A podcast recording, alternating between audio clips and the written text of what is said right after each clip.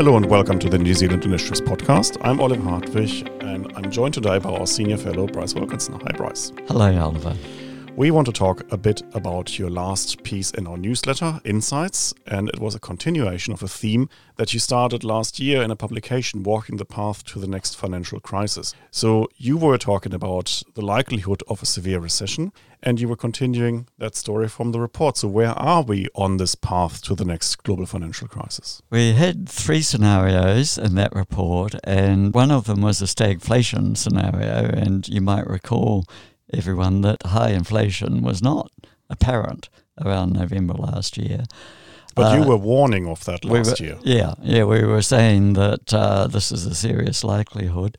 Since then, we've had the Ukraine war and the movement in oil prices and food prices. And now inflation is very much on people's minds. And is there anyone still claiming that this inflation now is temporary? The central banks, I think in the US, did start saying that and others, but you don't see them saying that now. There's a lot more concern. Central banks are realising that if they want to have any credibility at all, they've got to be starting to move up their policy rates, and that's what's happening. And markets are now sort of recognising that there are going to be multiple central bank interest rate increases in the US and elsewhere. And same here. Not even our government claims it's temporary. If you look at the budget forecast, they have the inflation rate above the target range for the next 3 or 4 years. They do, yes. It's certainly running above the target range. And I think many of us feel that, I've said in my article last week, I think that the mainstream authorities in New Zealand and elsewhere, like the IMF, World Economic Outlook, are doing forecasts at the moment, which is sort of hoping for the best. So they're all forecasting continuing economic growth, albeit weakened, and inflation coming down quite satisfactorily. Which would be a bit like the Japanese scenario that you reported in the report last year. Yes, yeah. So it's basically a more or less stagnant economy, but not much inflation either. Yes, that is inflation coming down from its level. So they're sort of betting that central banks are going to get it right.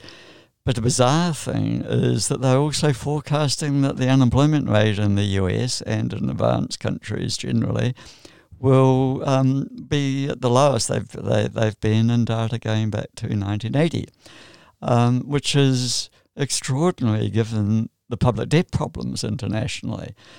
Now, except the US labour market, if I just recorded correctly, added another 390,000 jobs in the last month, which actually is not so bad, except it's the lowest figure it's been in a year or two.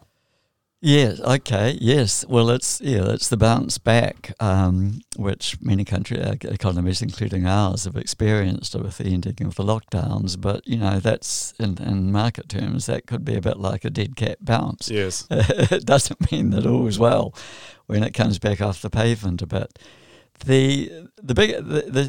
Our biggest fear is that this won't be just stagflation. This will be a very, very serious recession. And the reason for those fears is the extraordinary levels of public debt, as well as central bank expansion. Now, those mainstream forecasts I was referring to, including New Zealand Treasury and Reserve Bank forecasts, aren't forecasting a major recession. But it would be almost unprecedented, I think, for central banks be able to pull it off in these forecasts. One of the most noted monetary policy economists in the English-speaking world is Charles Goodhart, formerly of the Bank of England. And he said at the University of Waikato Economic Forum a couple of months ago now that it would be easier for central banks to land a 747 on the deck of an aircraft carrier at sea than it will be for them to pull this off without a recession. And still really big fears in our report were the degree of indebtedness in Europe, particularly in Italy. And as central banks have to raise interest rates to preserve whatever credibility they have left, that's going to really hurt the budgets of Italy, Spain and Greece, many other countries there. And that could cause pretty intolerable political pressure. So it is, we remain very concerned. There was another warning voice over the weekend, and that was Elon Musk. In between trying to buy Twitter, he actually said he is really concerned about a severe global recession and ordered his company, Tesla, to lay off 1 in 10 employees because he's fearing dreadful times. Is that roughly the scenario that you have in mind? Oh, well, it's certainly the one we're fearing, and we're saying, well, I'm thinking it is plausible. It's a real worry. I just don't know how countries like Italy and the like can get out of their bind.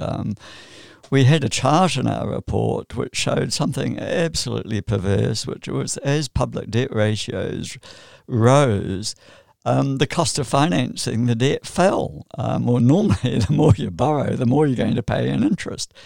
The other thing, and it is still massively negative, a real negative interest rate for Italy. So yeah. I think Italian bonds are trading at about 2.5%, 10-year bonds. The inflation rate in the eurozone is 8.1%.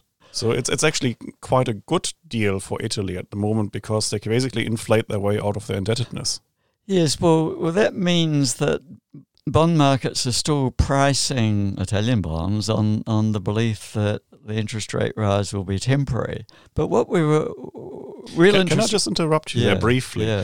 I just wonder whether bond markets really price anything, because it is still a very political market where the ECB is the major buyer. So are markets really pricing the risk properly, or is it a heavily politically manipulated market? It's very political. We've seen that with how successful central banks have been in driving down interest rates at the short end. I think another big factor, which isn't really a market factor, it's got a lot of politics in it, is the rise of the big sovereign funds and buyers in the Middle East, sort of Singapore, Japan, others, China, Russia. There's a lot of politics going on with people who've got a lot of money to move around, other people's money basically, and their objectives aren't strictly commercial. And that's a worry. But at the end of the day, there are a lot of commercial players in there as well. So I'm still a respecter of market prices. I admittedly take them with a grain of salt. Another thing going on, though, on real yields, which is really important to monitor, is what's happening to index bond yields in the US. That is US government index bonds, inflation indexed. And those yields are creeping up. They've become positive and are getting increasingly positive. So that's a sign that people are getting nervous and are looking at real yields more. I think there's a lot of water to play out in this thing. Another is to watch out what's happening to zombie companies. Because another pathology of the last few years is that although we've had lockdowns and recessions, and industry has really been wrecked in the services sector, we've had very much fewer than normal companies going bankrupt. So we've got a lot of companies around the world, Europe and Japan, US, New Zealand probably, who would normally have gone bankrupt. The resources would have been released and would be freed up for people who can use them better, and that hasn't been happening. So if you talk to receivers in New Zealand, they've been short of business. Okay. And they're wondering if that's going to be permanent. I doubt that it will be. So when we're looking around the world, we see the US where the economy is getting a bit wobbly, where inflation is at 8.5%. You look at the eurozone, where the ECB still hasn't moved. They're now talking about maybe tapering from about August. But for the time being, inflation is running at 8.1%, and the ECB seems stuck for all the reasons we just discussed. How bad, in the context of these developments overseas, is the situation in New Zealand? New Zealand is not nearly as bad a situation as Europe. Our debt ratios are in much better shape.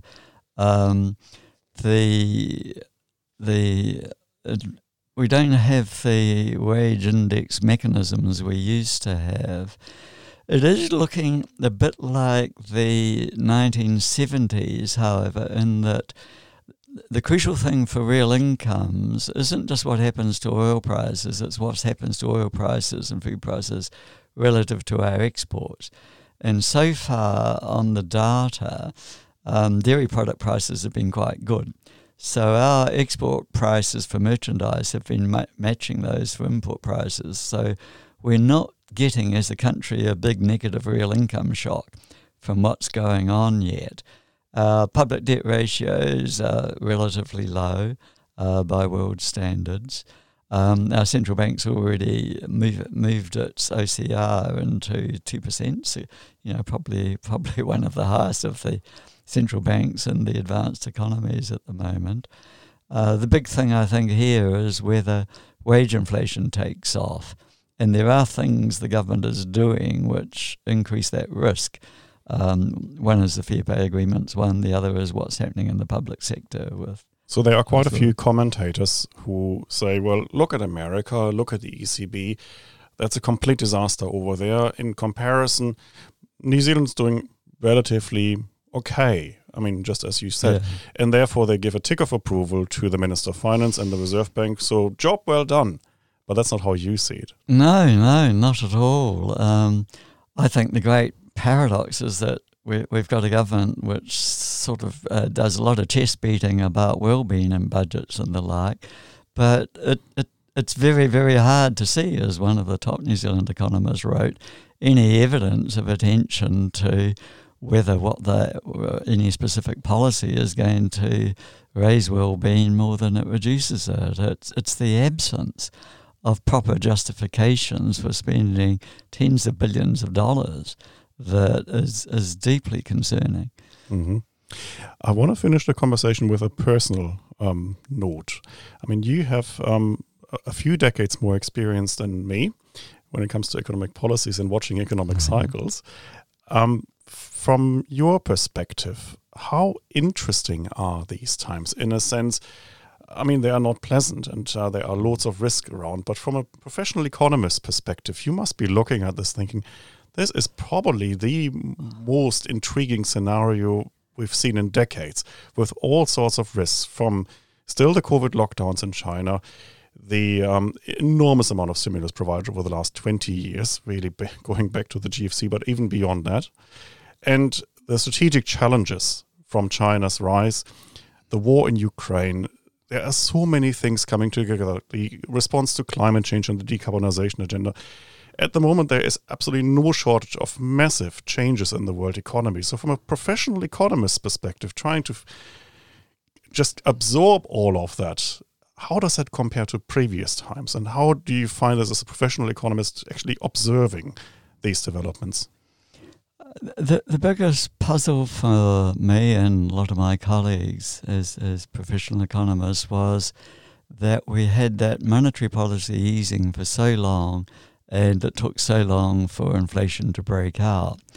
And that gave rise to modern monetary theory and social credit sort of theories that central banks could just keep printing money and no one had to worry, just keep printing money and why collect taxes? You don't need them. You just, if you want to spend $1 billion or this or that, you just get the Reserve Bank to put credit the people's bank accounts with that amount of money. It's practical. Yeah. And that concept is absolutely shattering because I think to any professional economist that's going to end in a disaster if people lose track of the fact that resources are scarce and the use of them must be taken very, very seriously if you're not to impoverish a country and a people. That seemed to be slipping away from us, and to a degree it still largely has in the budgets where we're sleeping. I think the Ukraine war is a bit of a benchmark because it suddenly made Europe realise some things are more important than others.